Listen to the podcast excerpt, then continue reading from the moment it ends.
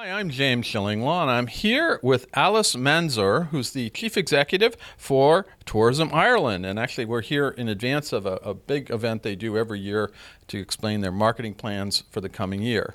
And so we wanted to ha- interview Alice about what those marketing plans will be, because it's always interesting to find out what Ireland has planned.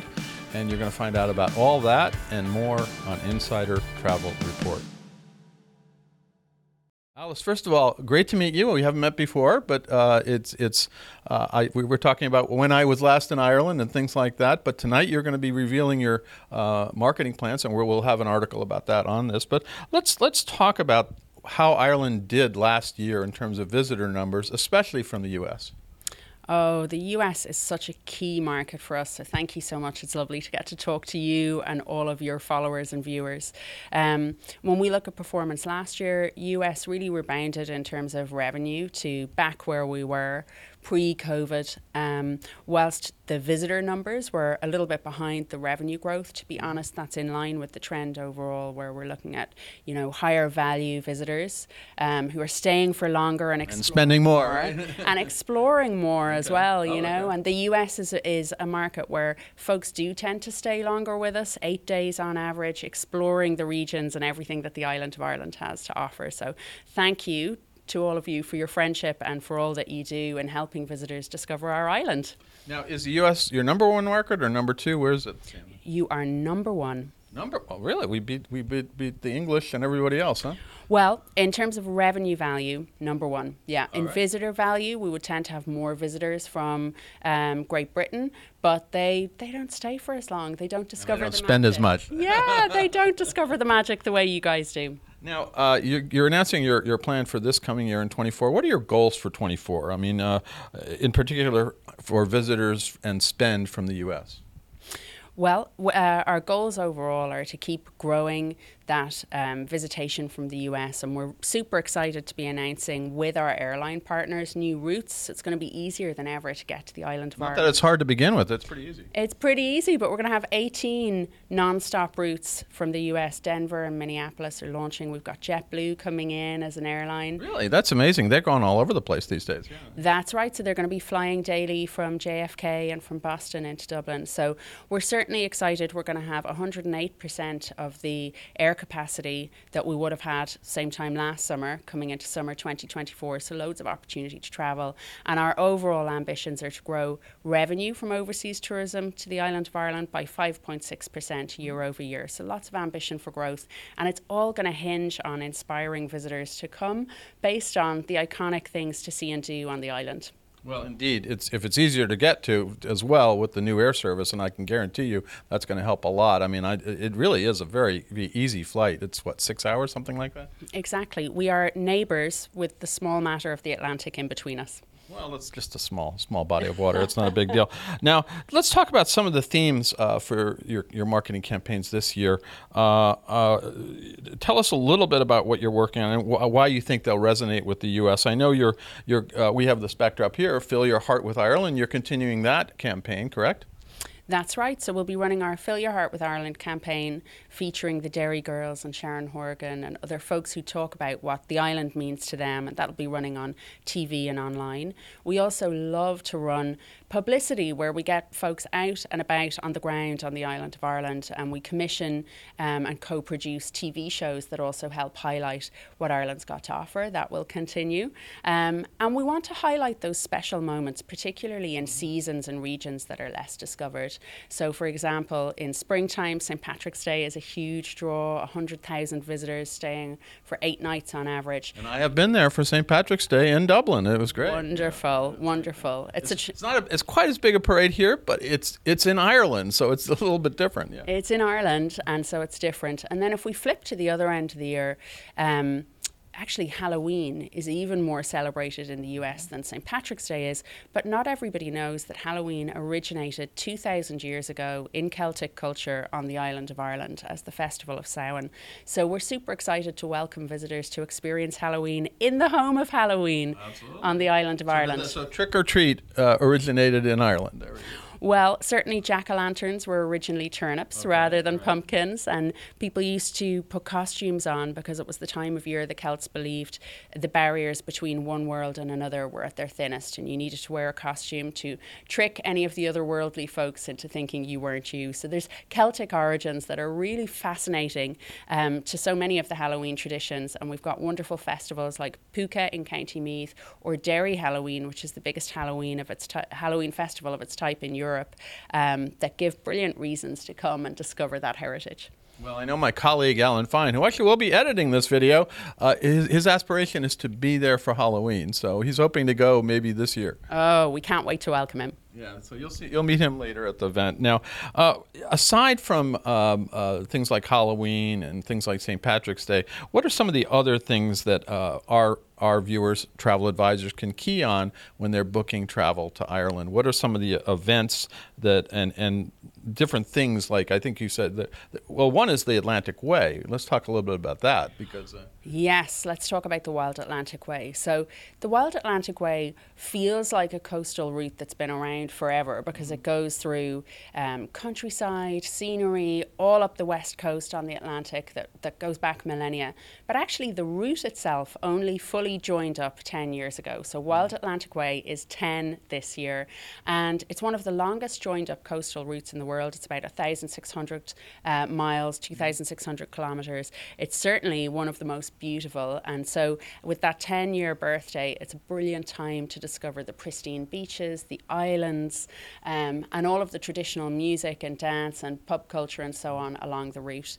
Another one, if you want to, if, if 10 years does not impress you as a birthday, I can go even further back because it's actually the 700 year anniversary of the first written reference to whiskey anywhere in the world, which was in the Book of Ossory in County Kilkenny. And it's a reference to Aqua Vitae or Beatha, water of life.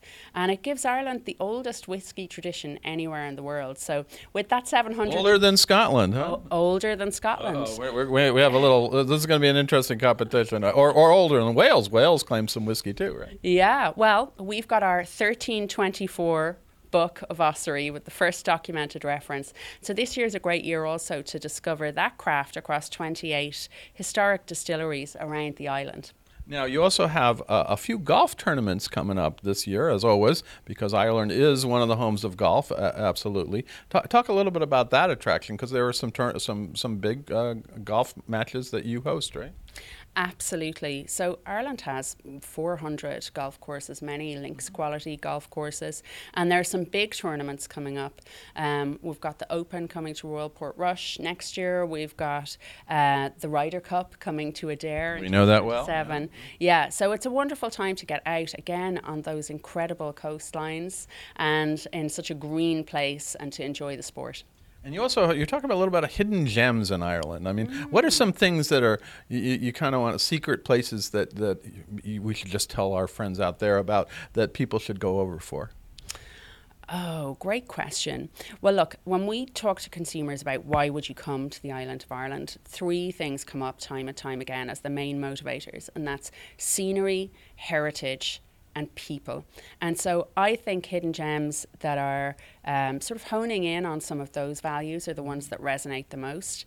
Um, for me, one of the things I love to do is get out on the water because within scenery, um, it's really magical to get out on a boat, get out on the water, whether it's inland waterways or along the Wild Atlantic Way. Um, Ireland is an island, but did you know that we're also surrounded by tiny islands? So on the Wild Atlantic Way, you can visit the Blasket Islands, the Aran Islands, Clare Island, Clew Bay in County Mayo has 365 islands. That's one for every day of the year okay. that you can boat around.